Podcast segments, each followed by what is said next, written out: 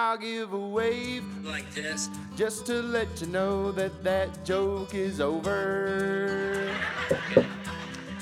I misbehave on stage, but I'm better than when I wasn't sober. So uh, I've sobered up. But there's still some blackouts, and um, I worked in Hyman's and survived tornadoes and trailers, but that don't mean I won't put in my two later having a good time, baby, having a good time, baby. We're having a real good time. We're having a good time, baby, having a good time, baby. I'll tell you one more time, oh yeah, we're having a good time, Okay, welcome to the We're Having a Good Time podcast. What a great intro song. It's so good. Every time I hear it, I just think, wow, Troy Ritchie did an amazing job, and it's just so good.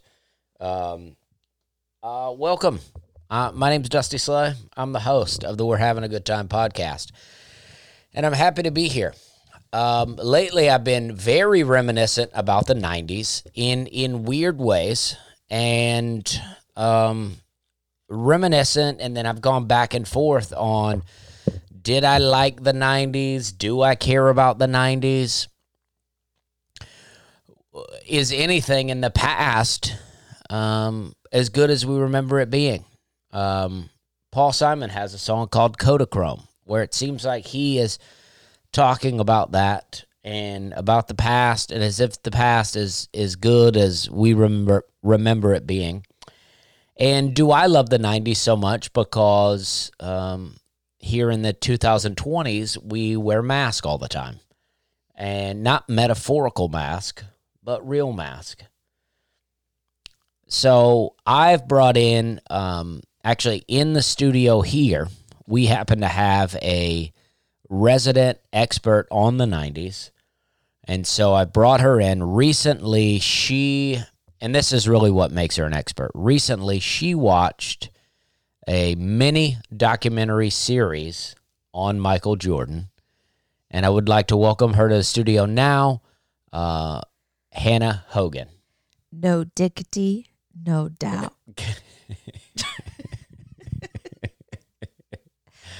All right. well, she's here. She's got.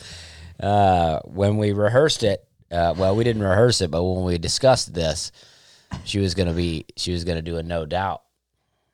No, Spice Girls. Spice Girls. Oh yeah, I don't know. But I, f- I thought that might be too jarring oh, okay. to kind of come in with that. Yo, I'll tell you what I want, what I really, really want. So I thought, well, it's another classic 90s. Oh, no doubt was. Oh, I'm just a girl. Yep. I always, you know, they played that song in the movie Captain Marvel.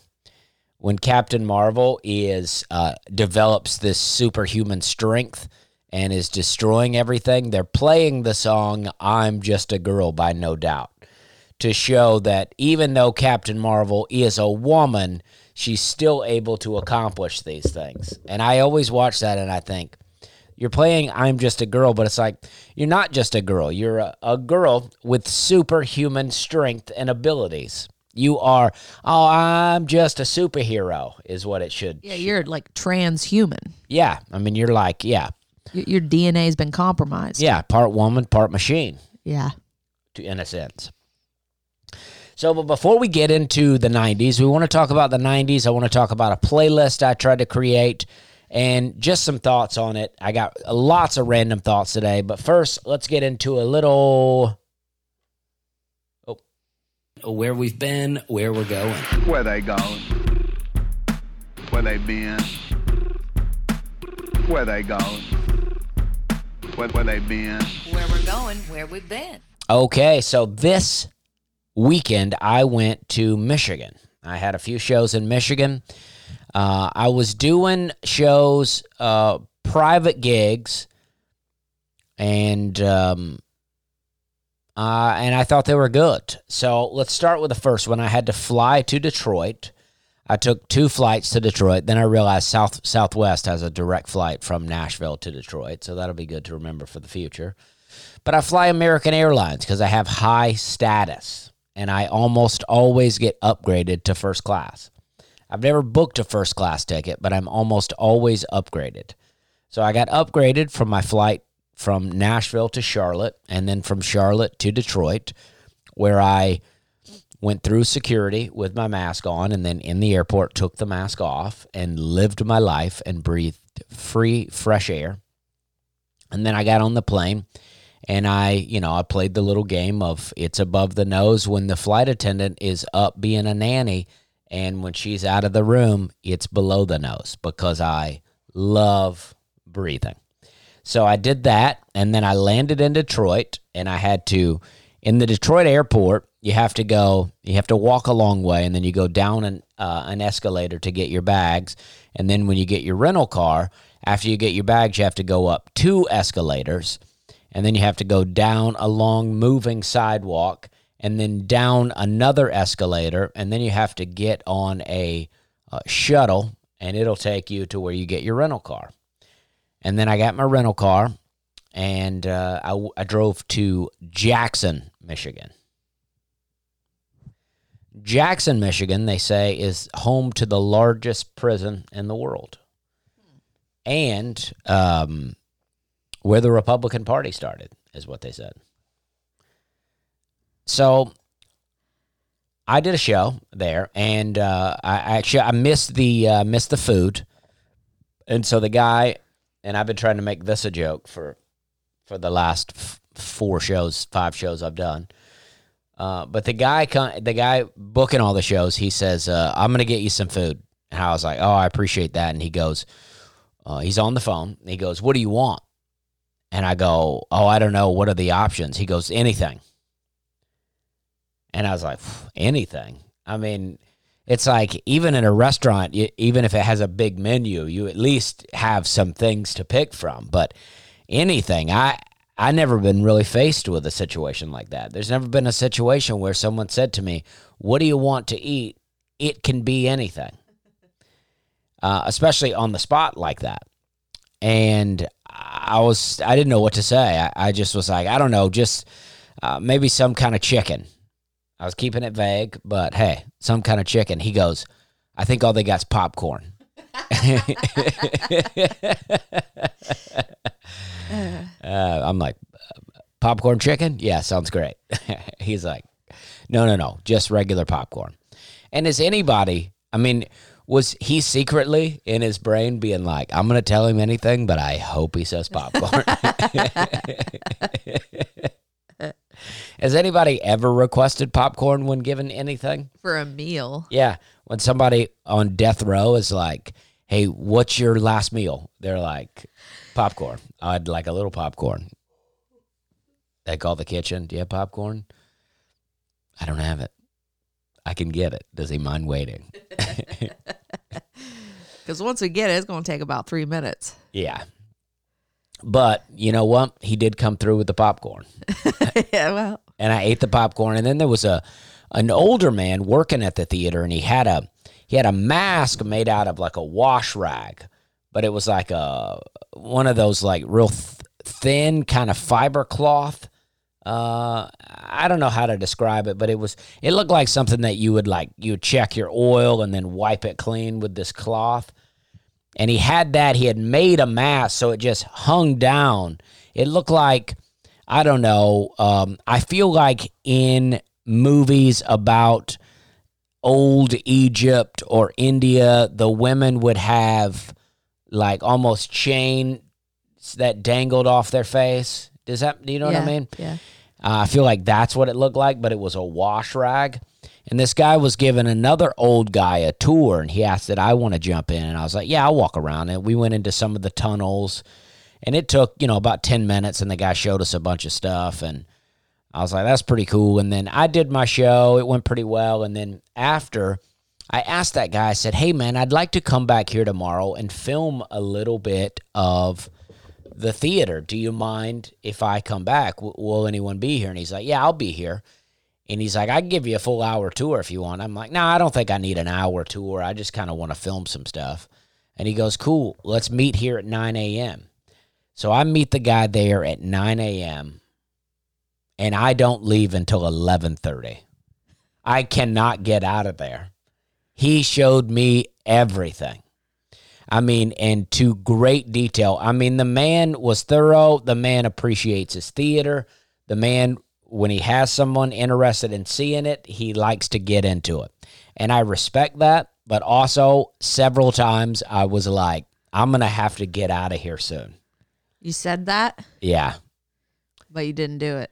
No, because the guy was so nice, and then he really held the. He wanted to show me the roof, and I was like, "Dang, I want to see the roof." So I was like, "But you know, we looked at the stage for a while. He showed me how the curtains lift up and down, every trap door. Uh, we went back down into the tunnels that I had already seen the day before. We went up to the dressing room on the second floor, and then the dressing room on the third floor, and then the dressing room on the fourth floor and then back down to the stage and then up through the theater and then on the balcony and then the old dressing rooms and then finally on the roof and then uh, we get out to the parking lot and it i'm about to leave and it feels like like you know in in one way it feels like i've just made this guy's day by coming and looking at the theater in another way it feels sad that now the thing is over and i feel like and I, I feel like he's so ha- like this is happening. I'm like, all these emotions are happening where I'm like, I'm finally getting away from this theater and away from this guy who's give. I mean, the guy was telling me about how projectors work and describing scenes in old movies, and he had a slow storytelling. He's like, this is um, this is the movie um, um, Miracle on 34th Street. That's not the movie. Oh, this is uh, It's a Wonderful Life. That there was a movie. I was like, oh, they did that here. No, they never did that here. But uh, uh, there was a scene in the movie where the um, uh, the little girl had a had a bell, and uh, when that bell would ring, they would go. Uh, the teacher says that every time the bell rings, an angel gets her wings. Uh, so I had a little bell that I had on my uh, on my jacket for a while that I and I would just ring it. And that was that would be like that was like how it was going. it takes so much effort when someone's telling you a story that you already know, but you're going to listen to the story and pretend like you don't know it just to be polite. Yeah. At at a certain point I started finishing the sentences. And- eh, but he was, you know, I mean, and very nice guy. And I, I don't, I hope he doesn't listen to the podcast and get offended. But this is what I'm saying. So I'm finally breaking free. And as I'm about to walk away, another truck has pulled up outside, and it's clearly people who, who work for a company and they're about to go into another business and do some form of work. And as I'm walking off, as I've shaken this guy's hand, and he said, I don't think we're supposed to shake hands right now. And I was like, Well, I've been traveling the whole country shaking people's hands. It's fine. Anyway, we shook hands, and I'm walking off, and I feel like, Oh, the guy must be sad that I'm leaving. He stops this other guy, the guy who clearly works somewhere else, and he goes, you ever taken a tour of this theater? and the kid's like, nah. He's like, you want to? And I, I couldn't hear what the kid said, but I was just like, wow, that got moved on quick. so then I left Jackson and I drove to um, um, Holland, uh, Holland, Michigan. Did a show there, really great. And then after Holland, I went to Sturgis, Michigan. Did a show there, really great. Uh, did a show. There was some sheriffs at that show. I, a lot of these shows were for police and firemen in Michigan. Um, uh, there weren't very many police or firemen at the shows, but it was for them because uh, I don't know. This guy, this the guy that offered me popcorn's been doing these shows for years, and it was a lot of fun. I enjoyed the drive. I enjoyed the scenery. I like the state of Michigan. Michigan is pretty on lockdown right now, but. Uh, and I don't have much of a mask grant, but let's go ahead and hit this button. All right, here it is your weekly mask grant.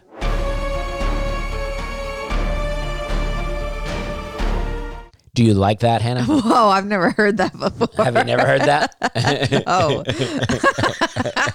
wow. No, you- but that definitely sums up like your heart towards masks. like the way you're you're triggered by them. I mean, masks are my biggest complaint about the entire pandemic. I- I, mean, like, I don't think it's fake. I'm not telling people how to live their lives. I hate the mask. That's what I hate. I hate it. You you do. I hate it so much. It's I have to I have to tell you when I drop you off at the airport, look, there are going to be people wearing masks at this airport. You need to mentally Well- premeditate that someone might step to you about a mask and then it might upset you and you need to just be able to just just Well, walk through it. The problem, though, it, it- the problem is not that people wear masks. I mean that that is where people really miss the point. the The problem is not that people wear masks. If you want to wear a mask, go for it. But the problem is when people tell me that I have to wear a mask or I'm killing them. it's like I'm not sick. And up until 2020, there never was a time when people were like sick and didn't know it. I mean, there was always AIDS, but it's like you at least had to do something with somebody to transfer that.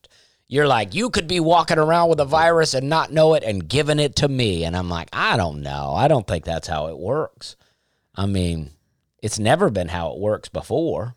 And suddenly they're like, that, no, that's how it works now. that is how it works now. You're all potentially sick. Just operate as if you're sick out here. And if you don't put that little piece of cloth over your face, everybody will get it. Even though a lot of the research shows that virus particles are smaller than the fabric of any of the mask. And it's like, okay, I'll put. So I've done playing pretend. Anyway, so my mask rant. It's not, I don't really have much of a mask rant because I've been a going. I went to the grocery store in Hermitage the other day, and a lot of people weren't wearing masks. That makes me very happy. I went to the mall in Franklin yesterday to get fitted for a tux, and um, uh, a lot of people in there weren't wearing masks. And I went to a, a particular store to get fitted for a tux, and they had a very stern sign about wearing a mask in there. But the guy who I approached about fitting me for a tux follows me on it uh, on TikTok and is a fan. He saw me at Zanies once before, and he didn't make me wear a mask. In fact, he asked to take a picture with me, and uh, so feels good. I mean, everybody in the store had a mask on but me, and it feels great. Uh, so uh, we're having a good time out here. I don't believe in that, and um, but this is my. I was in the Chicago airport. I had just gotten myself a, a hash brown from McDonald's, and I was walking to go sit down, and I passed by a lady working at the American Airlines counter, and I didn't have a mask on. Ooh, and I could tell by the way she looked at me, she was ready to correct that situation. She was like, "This guy doesn't know that he's supposed to have a mask on. And I had the bandana around my neck, which they don't allow now in, in on the airplanes. You have to have a, a different form of cloth. Um, you could have the same bandana material as long as it's shaped like a different kind of mask. No yeah, cover cares. up that chin. Yeah, yeah, because it, yeah, it's just leaking out of us, and uh, we're all oozing virus out here. And I mean, like restriction, like capacity restrictions in Nashville are letting up on the 14th. I mean, it's like, I don't know. I'm sure people, there's plenty of people that would listen and would yell at me, but I think it's, uh, uh, you know, about over. How long have you been doing this mask rant bit on your podcast? Uh, too long, to be honest. Okay, because I'm sure if they were fans listening and then they were pro mask, they probably tuned out a couple Uh, weeks that, ago. that could be true. That could be true. So good, that's a good point. But anyway, so I go sit down. I'm eating my hash brown, and this lady comes over, and she comes over with the haste of a hall monitor, and she is got she has got a mask in her hand, and she comes right up to me and she goes, "Sir, you have to have a mask in here. I got one here for you." And I go, "No, I got my own mask." She goes, "You're not allowed to wear the bandana," and I'm like, "Yeah, I know. I got my own mask here. I'm just trying to eat this food." And she goes, Well, I have one. I don't. And I said, I don't want your mask. And she, and then she was like, Okay, then. And it's like, Yeah, don't act like, like, how do you think I got into the airport? You can't get into this area of the airport without a mask on. Don't be hall monitor, lady. and That's my only rant, though. Really, I mean, Michigan was pretty wild. Like you go in, every restaurant you go into, they want your name and your phone number for contact tracing, and I never give my right number. Somebody told me that that number you're giving them your number simply in case there is a breakout. They can call you and let you know that there's been a breakout, but I don't need that paranoia in my life.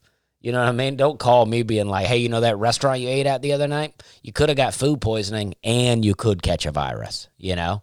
It's like, aren't we all running a risk out here eating at a restaurant?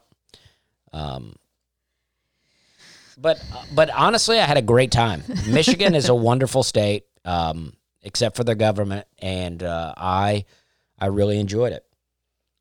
Yeah, I like Michigan. Yeah, It's a hardy people and it's a beautiful state with all of their lakes. yes, it is. I went to Holland, uh, in Holland, Michigan. I went out and looked at the lake a little bit Yeah. at at, at sunset. It Yeah. was very nice. All right, so that's going to lead us. I had a I had a few things I want to talk about. Oh, I, I did more shows. So then I got home. I did new material night at Zanies, uh, which is really great. If you live here in Nashville or in the area, every Monday Zanies is doing what's called new material night, and it's really great. A lot of big time comics come. I mean this this Monday alone, um, it was me there. Okay, and. Uh,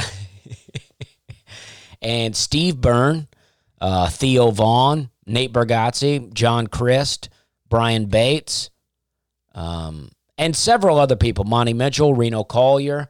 Who is Nashville trying to be these days? Yeah, I mean, it was such a big, big time showcase, honestly. And so every Monday night they're doing stuff like that. And it won't be those same people every Monday, but if you're looking for a show, that's a good one. Uh, and then Tuesday, I got to do the Opry again. And I did the Grand Ole Opry, and the capacity is getting a little larger each time. It was a lot of fun. I think that's probably my 13th time doing the Opry. Wow.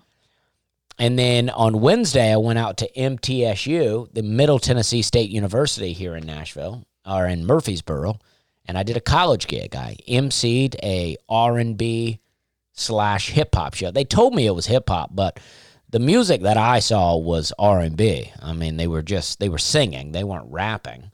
Um, so I don't know what's going on with people calling R&B hip hop, but and not that I I, think R and B is considered under the hip hop umbrella. I don't I don't think that makes sense. So hip hop is only rap. That's what I thought. Yeah. Then why do they have two separate words for it? Hip and hop. No, hip hop and rap. Oh, I don't know. See, I, I don't know that. Um, but I thought to me, hip hop and rap were the same. I think I think hip hop encompasses rap and R and B. I don't think so. Well, I think R and B is singing. It's soulful music, yeah, hip hop. and I don't find hip hop. Hip hop is rhyming. All music's rhyming. Well, that's true, but I mean, it, it it's singing versus like, uh, I don't know. Let's. Uh, I don't want to play anything, but um, it'll take too long to find stuff. But anyway, when I think of hip hop, I think of rap. When I think of R and B, I think of soulful singing Okay. because there also is a genre of soul. Yeah. Like, all right.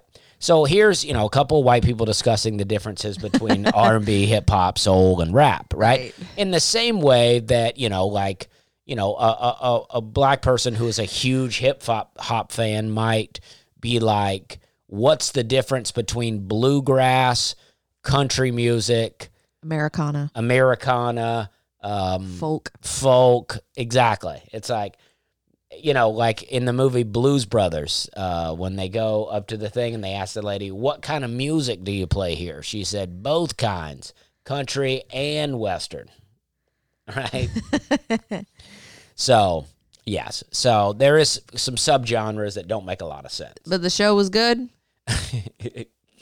So yeah, so I went up and um, I started. They gave me a wireless mic, and I just go up cold, cold. Um, you know, I'm, I'm just emceeing last minute. Cold, cold audience. Walk right up. Nobody brings me up. I'm sure no one in the audience knows I'm a comedian. I'm up there for a little bit, and I go, I'm a comedian. By the way, I don't know if you could tell that by the lack of laughter in here. But the kids are all socially distanced in their chairs. They're all spread out in chairs. They all have masks on. Uh, they told me I had to wear a mask, so I played with it for, for a long time. I held it in my hand and I was always acting like I was putting it on my ear. And, uh, but I'm just like, just chill out, guys. And so I went up, and then the the mic kept cutting out on me, and I made fun of them. And they said the final exams were tomorrow, and I was like, well, if your final exam tomorrow is on how to make a microphone work properly, then you're gonna fail. And uh, and after that, they got it fixed. I said, I don't know if you have a tech crew here or what, but turns out MTSU is a tech college. That's what they do but then after that it was really good and i i had a lot of fun on stage told some jokes they laughed and then brought the first guy up uh javante and he had a uh he did great and um he did as great as I feel like you can do in any setting setting where you're singing and the music is coming out of the speakers. Do you know what I mean? Like when you have a band, it's like, all right, you, you, this is a full band. But when like it feels like being in church back in the day when someone would come up and they'd have a little boom box almost and they would start the song and then they would sing.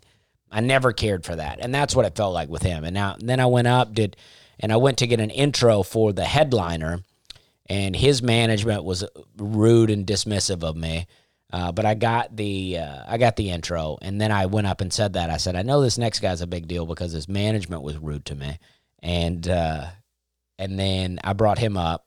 His name was Bryn Joy, and he had had uh, quite a few uh, streams on the internet, and he opened for Megan Thee Stallion. Wow.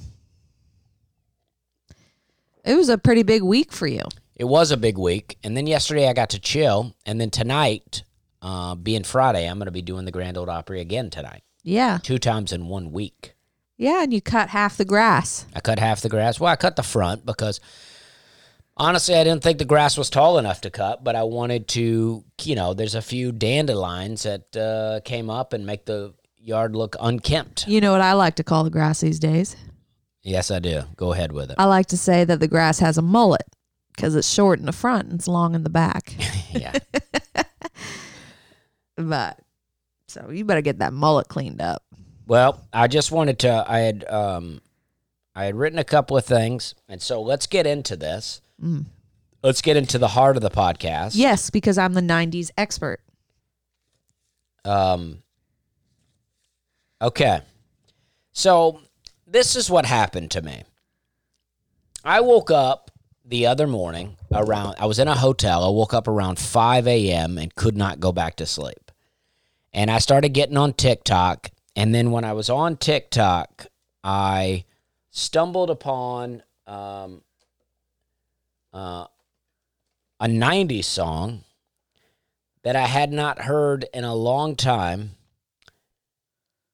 And it just it sent me into I don't want to use the word spiral because I think it was positive, but it just sent me into a place of like Euphoria?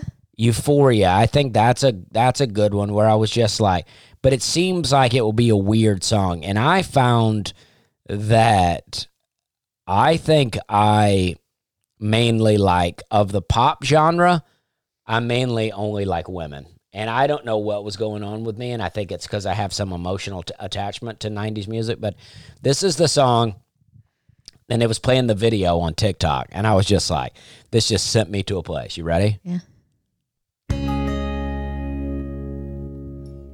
She already rolled her eyes. Hannah already rolled her eyes at me. I get it. I'm rolling my eyes at myself. Just give it a second. You say I only hear what I want to. Okay. Now, This is a song I listen to at 5 a.m. well, I think you missed the rest of the details that I said. I was strolling through TikTok and this song came up. Uh huh. So, and and this is the point that I'm trying to eventually trying to get to with these 90s songs is that in the 90s when I was alive, when I was driving a car because I was born in 1982, right? So in 1990, I was 8 years old. So from 90 to 2000, I went from 8 to 18. And I feel like this is such a big, like, influential chunk of your life that the 90s uh, hold this special place for me. It was probably awakening your understanding of the world through music. Right. So in 98, that's when I got my driver's license. Now, prior to that, I was riding around with my mom my dad, mainly listening to country music. My mom liked Bon Jovi, Jim Croce, and The Doors sometimes. But other than that, it was straight up country. So like all the music that I listened to was like I know I know all the 90s country. There's probably not uh if it were a hit in the 90s and it's a country song, I can probably sing it word for word. And if I can't do it right away, give me one listen and I'll be back. Um that's how much 90s country I listened to. But in 98, I got my own car and I had my own radio and I started to discover all this new music. But the thing about it was in the 90s, if you could have CDs, but there were no streaming, there was no internet, there was none of that. So you relied on the radio. The radio, so you would hear a song on the radio and you would be, and I would be like, oh man, that was such a good song. And I would just keep the radio on all the time so I could potentially hear that song again.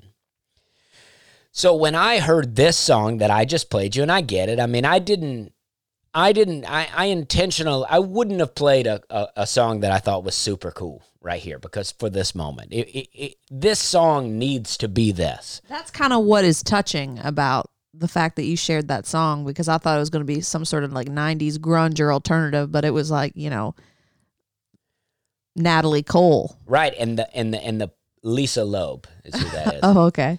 But the the point of it is is when I heard that it it sent me it had been probably the 90s since I had heard this song.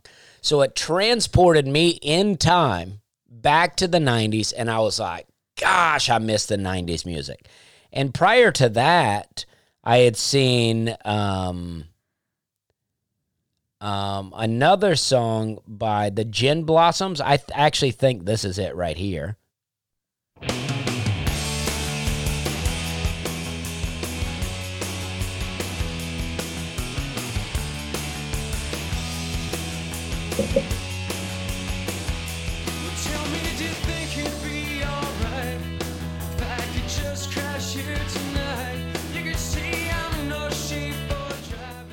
So I had already, because of I had heard this, I had seen this on TikTok, that I was already in this place where I was like, man, music was so cool back then. Because I feel like music is one genre now. I feel like all music is rap now. I mean, it's like country, everything is rap. That you know, and and whatever. I- there's plenty of music to listen to that is not mainstream. Um, but I, I just it just sent me to this place, and then I started making a '90s playlist, and because I was doing that, all these songs were popping up. So I was listening to like one second, two seconds of all these songs, and I was like, boom, boom, boom, and it was like back in the day when the radio would come on, and you would go, oh, I remember this song, and you would listen to the whole thing because you had no other choice. It was either change the station or listen to it. You don't get to skip the song. So as I was putting this playlist together, I would be, I would listen to five seconds of a song and I'd be like, "That's going on the playlist," and it would just be excitement after excitement after excitement. And before you know it, I was a wide awake. I couldn't go back to sleep. And later that day, I was so excited. I got in the car to go to the gig and I put the playlist on, and I was like, I can't wait to listen to this '90s playlist. But as each song were coming on, I was like, I'm tired of this already. And I was just skipping every song because I think part of that was I had already gotten rid of the excitement by hearing the song. Do you know what I mean? Even if I only heard five seconds of it, it was already gone. And it, and it made me think, do did I do I love the 90s or do I just love this reminiscent thing that I'm on? Does that make sense? Yeah. The ennui. I don't know what that means. Just, you know, uh yeah, maybe that's not the right word. Just just kind of yeah, that's not the right word. Nostalgia is the right word. Yeah, I I, that's how I feel about 90s songs because they do bring me back immediately to my childhood in the 90s. But then within 10 seconds, I think I don't want to listen to the song because I think I, I would have listened to it so much in the 90s that I became sick of it in the 90s. And, and even 20 years later, I'm still sick of it. I mean, I feel like that too. That now, as I'm listening to these songs, I, I even f- got into the grunge territory yesterday, and there's a couple. It's only the ones that I haven't heard in a long time where I'm like, oh, that's awesome. Every once in a while, I can listen to Nirvana and appreciate it as uh, good music. Uh, but mostly, I'm sick of Nirvana too. I found a Bible verse the other day that I wanted to read, but I can't remember it. It was that one that I said to you. Ecclesiastes and six. Yeah, maybe it was. Um, it just really kind of changed because I just was thinking so much about how. You why know, do you ask the former days? what's that? Why do you ask about why the former days were better than the days today? Yeah. But I can't find that. You told me on the weekend it was. A, I know it's Ecclesiastes, but I think it's. You said it was Ecclesiastes six. All right, but uh, all right, so I'll find it. But um, so this is why this is this is a list I put together of why I think '90s music was so good. One, the radio. You couldn't change the you could change the channel, but you couldn't change the song. So it's like you just forced to listen to it, and there was a bit of a variety. There was no streaming. Uh, mixtapes when it when you could make cassette tapes i used to record off the radio and then later i burned cds i remember i remember when i had a friend that had a cd burner i dated a girl one time and this was like probably around the beginning of the internet coming out. When she would go to visit her parents she would download songs for me off the internet and burn them onto a cd that was a huge thing Yeah. to be able to do to be able to burn CDs and put them and then that way you could ride around in your car and actually listen to a list that you put together. Never had that been done um, and and the excitement just just the fact that a song was coming on the radio really brought that excitement out so uh, let's talk about now that we're in this uh, uh, we're here talking about um, the 90s you just watched uh, the michael jordan documentary Yeah. called Last Dance. and so tell us about that So it's about Michael Jordan in the Bulls franchise, and I just, just so it's said i know this has been out for a long time but Yeah. we don't i don't have netflix. Um, i got rid of netflix because uh, i get so bored with all these streaming services. I'm just flipping through and half the things i don't want to watch and i just feel like cinema is dead and everything sucks. And but my dad and stepmom came up and they had a netflix uh, and so they let me have the password. Yeah, so, I I watched The Last Dance over the weekend and similar to Dusty's experience of how the music just brought him right back to his childhood, me watching this Michael Jordan documentary brought me back to my childhood because I grew up in a sports family and you know, on I had two brothers and and a athletic dad and so we just sports was always on. And I wasn't particularly interested in sports, but you know, when there was playoffs or there was big games, uh, I would get into it and I wouldn't really have much of a choice because that's what was on TV. And I just remember the 90s and watching Michael Jordan, you know, in 97, 98, playing Utah and hitting all these last minute buzzer baskets and just being so in awe of Michael Jordan at that time as a young girl and and just realizing how amazing Michael Jordan was as a kid and how exciting it was. And I remember I would get nervous before these championship games even though I wasn't even a basketball fan. I didn't play basketball myself like but just Michael Jordan and the Bulls themselves just were so magical to me. They were just the, the greatest competitors of all time. It was uh, such a great time. I mean, because I think in a lot of ways, celebrities and athletes we appreciated them more during that time because there was no internet. Like it's like I had a Michael Jordan poster on my wall. Um, the um, you know you, you might go on a you, you know see Johnny Carson or Jay Leno or David Letterman and a celebrity or athlete would be on there and it would be the first time that you would hear them speak uh, not in a movie or on the field or on the court and it would be special but now everybody has an Instagram. The news wants to interview everybody about every situation. I mean, whether LeBron James wants to be involved in politics or not, he is. And it's like everything that happens in the news, they go and ask LeBron about it. And it's like, I just don't remember that with Michael Jordan. I don't remember that with Kobe Bryant. And it just makes them seem more special because you just appreciate how great they are on the court and not hearing all this other stuff that I think can can ruin you know uh, you know if you agree with him uh, maybe it doesn't affect it at all. But if you disagree with him it probably does.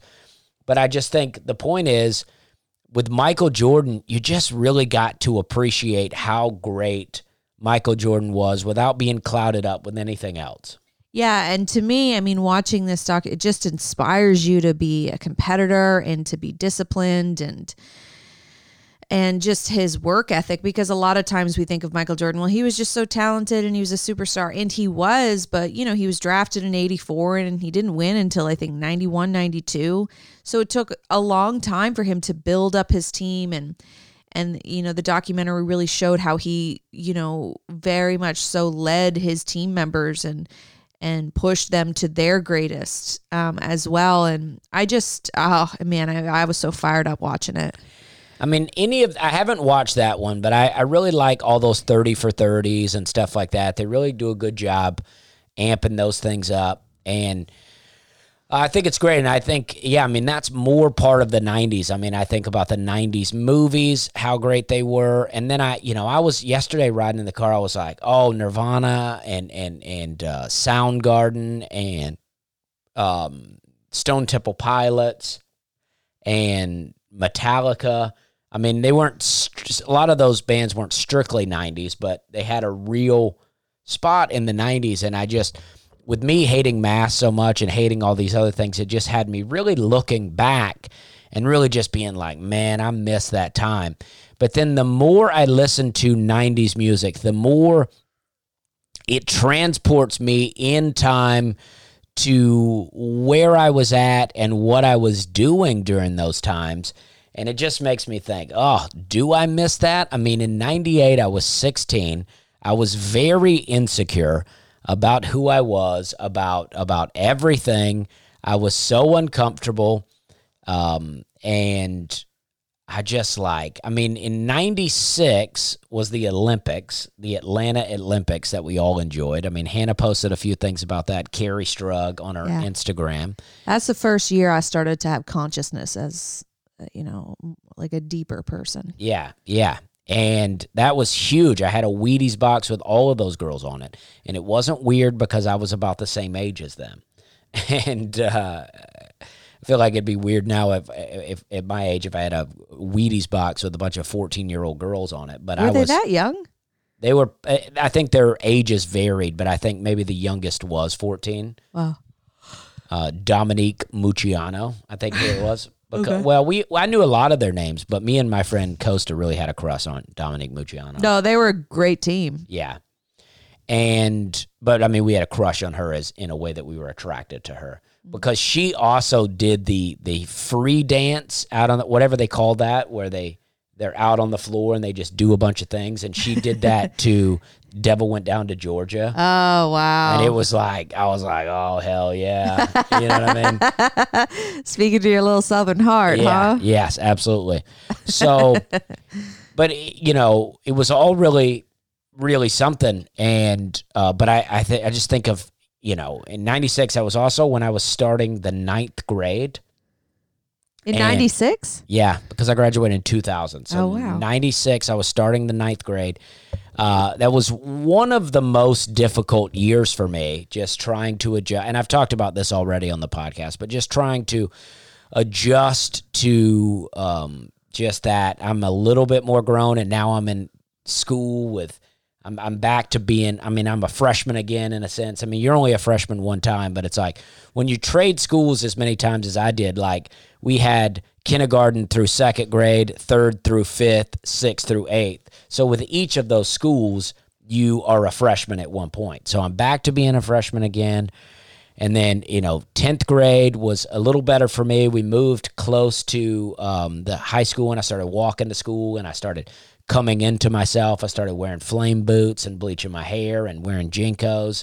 And I, that's not who I am, but because I started like to get outside of the box, I started to even think that I was projecting insecurities on myself because I was putting other people on a pedestal, right? And I think that's such an important lesson that I was thinking about yesterday. Now, in in in school, I we had terms that we would use like the popular kids were the preppy kids, right? That's what we would say. I feel like that was also a 90s term. But so many of those uh, people were my friends. But because I lived in a trailer for so long, I had it in my mind that they were rich, even if they were just normal people who just had uh, f- parents that didn't get divorced, right? They just had two incomes. But I had it in my mind that they were rich and I was poor and that there was a divide. But I was creating that divide. No one else was. No one ever said to me, Dusty, you're poor, get away from us, right? Um, I created that in my own head. And I think that we do that uh, now probably more than ever. We go, th- those people are top of the food chain. I'm not one of those people, so I'm less than. And chances are no one else is saying you're less than. You're saying you're less than, as I was doing during that time. And I just kept, th- I just, it made me think more and more about it. Like, um, you know, I feel like there's this quest to be the most popular. And if you're not the most popular, then you're uncool, right? Yeah. It's like I don't think I was ever the most popular, right? I never, I, I never think that I was, but I also was very well known. People liked me. I um, had a great time. People used to party at my house all the time, and it's like you just have to get out of your own way. Do you know what I mean? Yeah. and and make and, and you, you can't make people like you more than they're gonna like you so if someone doesn't like you either you go i'm not gonna hang out with you anymore or i'm just gonna deal with you not liking me does that make sense Yeah. High school is a very difficult time in terms of figuring out where am I on the hierarchy. But- and then you have to realize, well, the hierarchy is something that, you know, is constructed in your head. And so here I am. I've laid in bed since 5 a.m. on this day. I put this playlist together. I've I've gone deep into my head about how great the 90s were and how much our country's destroyed and how I hate everything. And I've gone into this weird place. And then I pick up my Bible and I'm reading Ecclesiastes. I've just picked a random chapter to read and I stumble on this verse and it says, Say not thou, what is the cause that the former days were better than these? For thou dost not inquire wisely concerning this. And that made me think that I'm reading this, and I'll read it again. Say not thou, what is the cause that the former days were better than these? For thou dost not inquire wisely concerning this. So it made me think that, you know, it's not wise to be doing what I'm doing, to be sitting around saying the past was better than the present and then ask why that is. It's because, and I think a, a, a big piece of that is that it wasn't better then than it is now. We only can imagine a time being better even though it may not be. Because that's I mean, that's what Paul Simon says in the song Kodachrome. He he's speaking on this verse, he's speaking particularly of women. But I always thought this was uh, really good. He says, If you took all the girls I knew when I was single and brought them all together for one night, I know they'd never match my sweet imagination. Everything looks worse in black and white. And then Kodachrome. But I just think he's what he's saying is we only remember the good things. We don't remember what made something bad necessarily, unless it was tragedy, and then you only remember the bad things. But when you're reminiscing on something, you only remember the good things. I mean, matter of fact, my dad hated 90s music when I was listening to it in the 90s. I mean, I remember uh, us fighting a lot over me wanting the radio because I was getting into country or, or getting out of country a bit in 96. I was starting to really get into some other stuff. I remember listening to Match, I had a Matchbox 20 album, Yourself or Someone Like You, which was huge. Actually, that's still a pretty incredible album. And I found Pearl Jam to be one that holds, stands up to the test of time. I've listened to Black by Pearl Jam quite a bit lately. Really great song. And I don't know if this podcast has been the 90s deep dive that I had hoped it would be. Um, what what would you like to add here, Hannah? You want I you, feel like it's actually been, you know, quite deep into Okay. the 90s. you were at you were talking earlier about uh, articles of clothing from the 90s. Yeah, to me, when I think about the 90s, because I was an athletic kid, uh, tearaways. Tearaways like pants that you could pull off Yeah. and then be in shorts. Yeah. Yeah. yeah. Yeah. Yeah. Athletic gear. So when would you uh, use the tearaways? Uh, well, I mean, I would wear them obviously when I was playing sports on the weekend. No, but like give us a rundown of of a time when you had them on and then you would take them off. What did that look like? what did it look like? Like like paint the picture for us. All right, because this is what I see. I see I'm picturing high school basketball. I'm watching the team warm up and then when they start to get warm and get ready to play, they tear the pants off and then they take the court. Well, I mean, I was wearing tearaways before I was in high school. Yeah, so give us a scenario. I mean, I would wear tearaways to school. And so I'd just wear the tearaways. and then And then I'd, I'd take them at the, at the waist and just rip them off. and run out onto the field. Yeah. Where would you be at to rip them off? On the sideline. Yeah, see, that's what I'm talking about. You're painting the scenario. Yeah. Your, your dad pulls up. You guys are in a Subaru. You jump out. You got a bag of soccer balls. Your dad's bringing them out. You got your tearaways on. Well, I mean, And yes. then your dad opens up that bag. All the balls fall out. He kicks one out. You rip off the pants. Go running out with your shin guards on, Yeah. kicking the ball around. Yeah. And I, I mean, I remember, I It's mean, a cold day. Maybe it rained a little bit the day before. The field's wet. Your cleats are digging into the mud. Well, yeah, I mean that's when we were playing sports and practicing and stuff, but I was such an athletic kid that you know, up until high school. By the time I got to high school, I wanted to look like cute and wear girly clothes, but you know, for a long time my cool style in elementary school was, you know, Umbro shorts, Oh yeah. soccer shorts, Mhm. um different kind of like Nike t- t-shirts. I used to wear sweatpants to school with Yeah. a ponytail. Soccer is life. The rest are just details. Yeah, yeah, Yeah. Yeah. Yeah. yes. yeah. Like to me, that was like my fresh new cool clothes that I would wear. I don't know, anywhere from like grade five to grade eight. I was like, all right, I got my new Umbro shorts. That's interesting. My uh, equivalent would be a, a new Budweiser T-shirt. yeah, we, yeah, yeah. I mean, I was definitely an a sports girl because I know not all girls were dressing like that, but like my cousins who were the same age as me who also played sports, I remember we would, you know, we would always compare, you know, our cool new athletic gear shorts that we would have and yeah.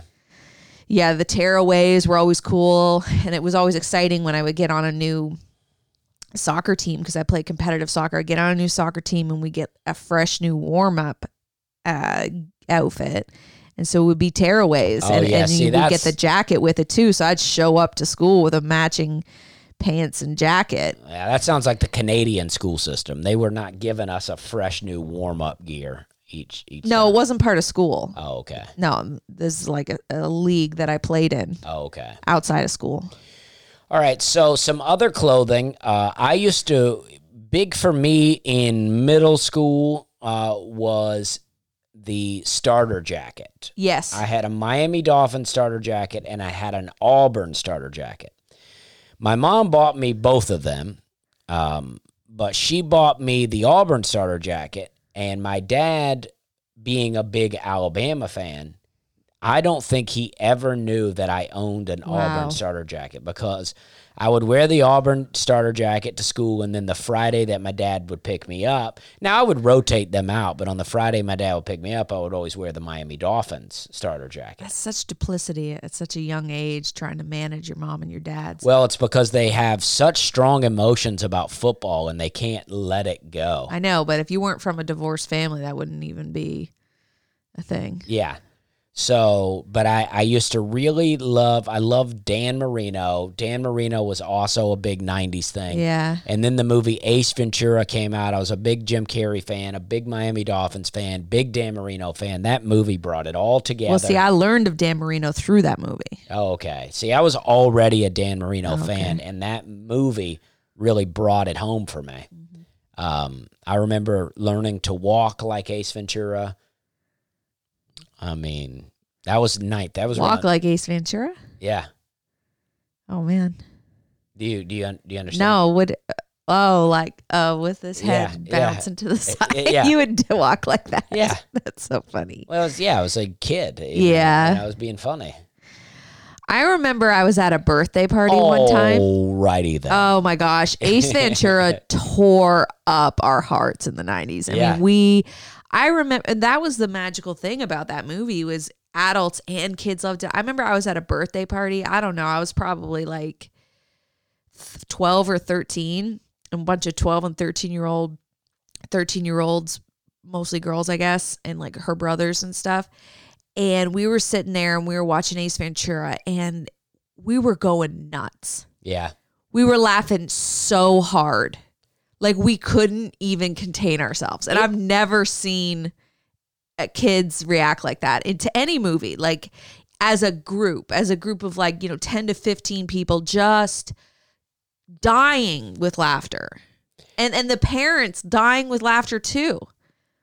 It, It- was just what a phenomenon. It still holds up too. It does. Jim Carrey really was magic magical. I mean, it still holds up. If you watch Ace Ventura today, it's almost funnier. I mean, because I, as a as a uh, a grown person with uh, you know a bit more detail and appreciation of comedy, um, a, a- appreciating the the um, subtle things, you notice so much about uh, Ace Ventura, and it's so well done, so great. Um, yeah, I mean the the nineties I think were uh, were spe- what's another shirt you're talking about? Midriff shirt showing off the midriff. Well, I actually In terms well, of television shows, I mean, '90s had amazing sitcoms. well, the mi- shirt showing off the midriff. I want to say that I showed a picture of me as a kid with a Hooters waitress to Ashley uh, Corby, who used to work at Hooters, and uh, she was like, "Oh yeah, we're in the midriff. They don't let them do that anymore." And I didn't even know that, but I yeah, just- well, when I was getting to the age where I could wear clothes like that, grade nine, grade eight, grade nine, um, we called them tiny tees. oh, tiny tees, Yeah. yeah, I mean, I am two, three years younger than you, so I I, I started going to high school in 1999. So Oh, you know, yeah. I missed a lot of the 90s because I was like early 90s. I don't really have much recollection.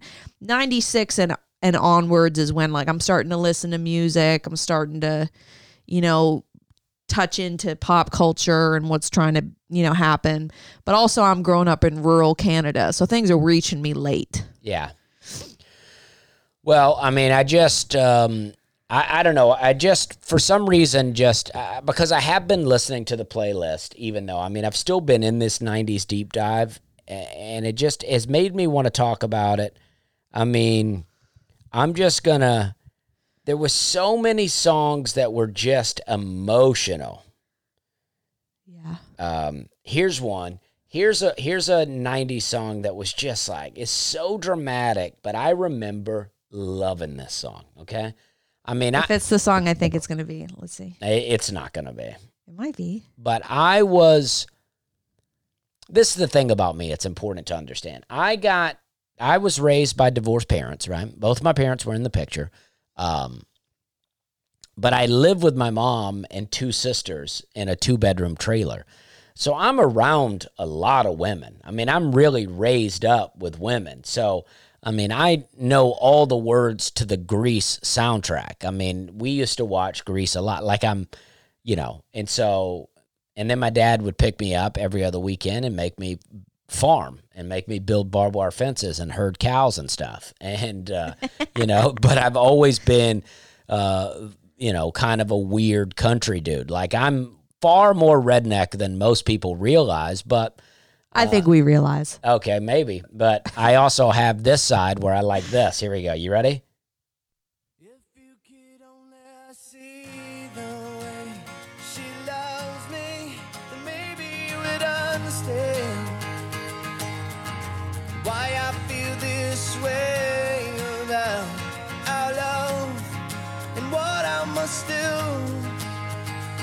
Okay. Oh, that's a that's a great song. Is that Collective Soul? That's tonic. Oh. So what I'm saying though is if I'm not a you're very good expert. if you're going and listening to these songs and you hear that song, it generates this, oh, I remember that. And you're like, yeah. But if you listen to it like we just did there for about five seconds, and then you go, I'm going to put this on a playlist to listen to later.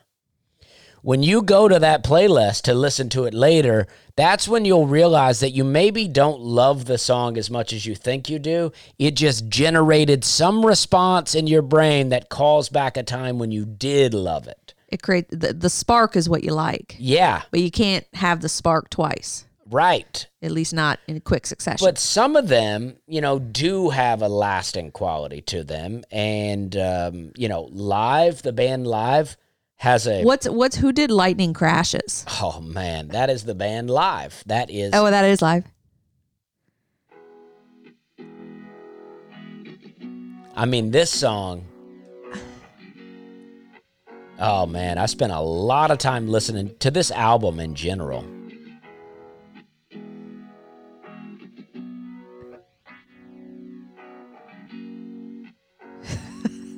You know, I mean, this is deep. It's alternative, baby. Yeah. Lightning crashes, a new mother cries. We sang, me and my friends sang along with this once on a tape recorder. Hopeless until it falls to the floor. and I thought I could sing like this guy, at least this this song. And I listened back to it, and I cannot. Did he just say her placenta falls to the floor? Yeah. Is he talking about a, a Yeah, he's giving. There's a birth given. Well, I'm place. doing a week. We should play this song at the hospital. I don't think so. I don't. I think one of them dies in this song. Oh, jeez. you know, That's what this song's about. I think so. Jeez. All right, here we go. Here's another. Oh man. This is Ben Folds. Yeah.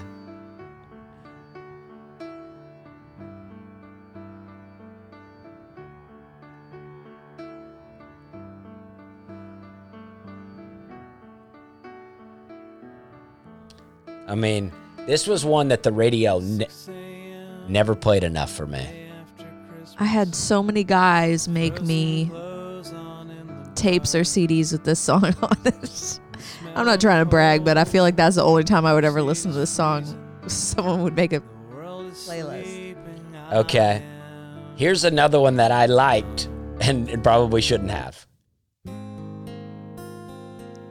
hold on, hold on.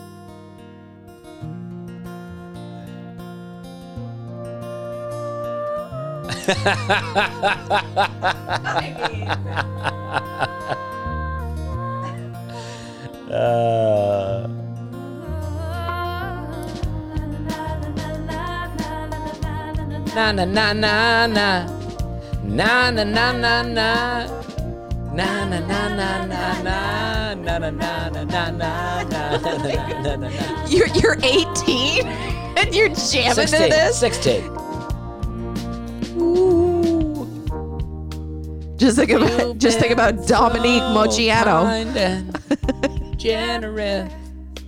I don't know if I'm gonna keep on giving.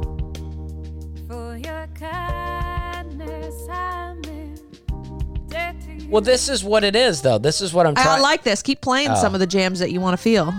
Show me who your soul was back then.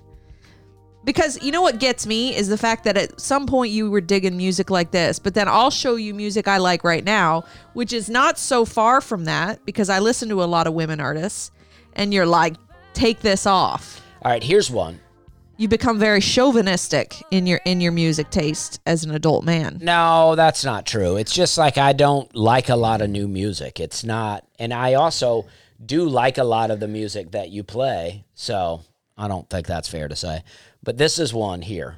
All right, this was this was one I was actually a big fan of, and I could never figure out who sang this song back in the day. No one could ever tell me who sang it. I never could find the album, but I thought this was really a pretty badass song.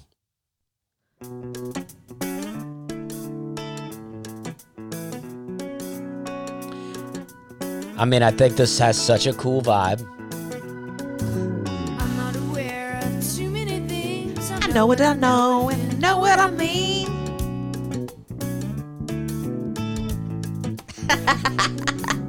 I'm not aware of too many things. I know what I know if you know what I mean. Do ya?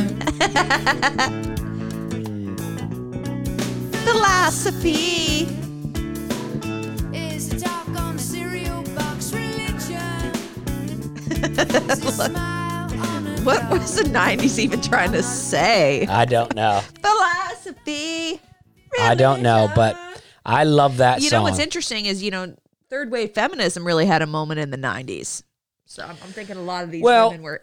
Oh, can I look up a song? no, this is um. What do you? What do you? Well, I think it's called something, but I'd have to see it to know what it's called. All right, but this is the thing. We got to wrap this up. I know.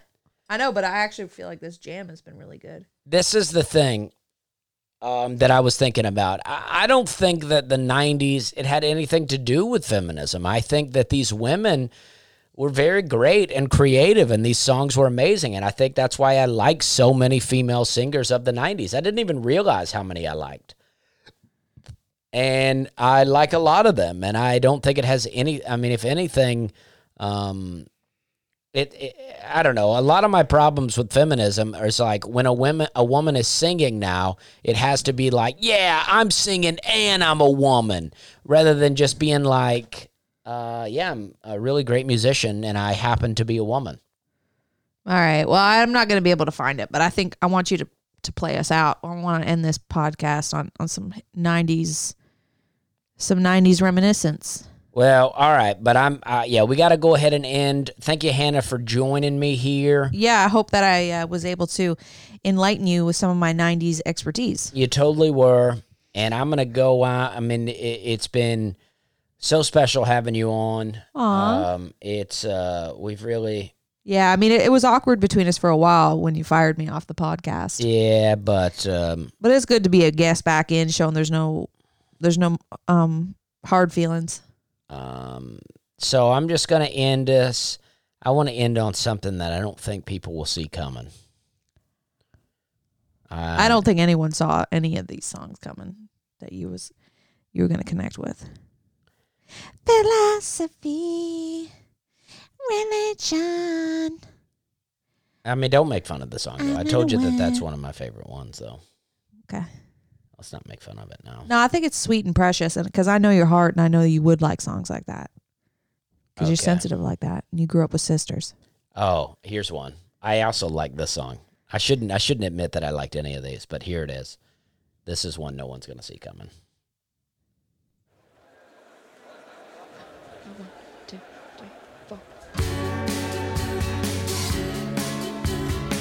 I like this one.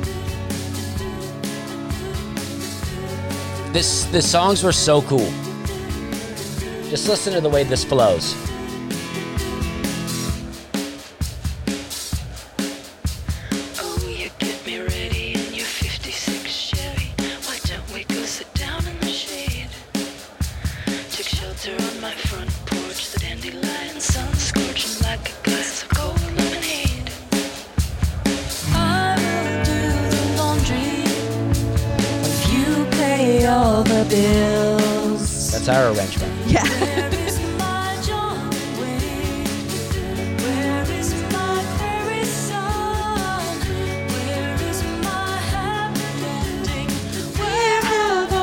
Cowboys gone? All right, we're having a good time. Thanks again, Hannah. Thanks for again for doing the podcast. I'm vibing, Dusty. Boom.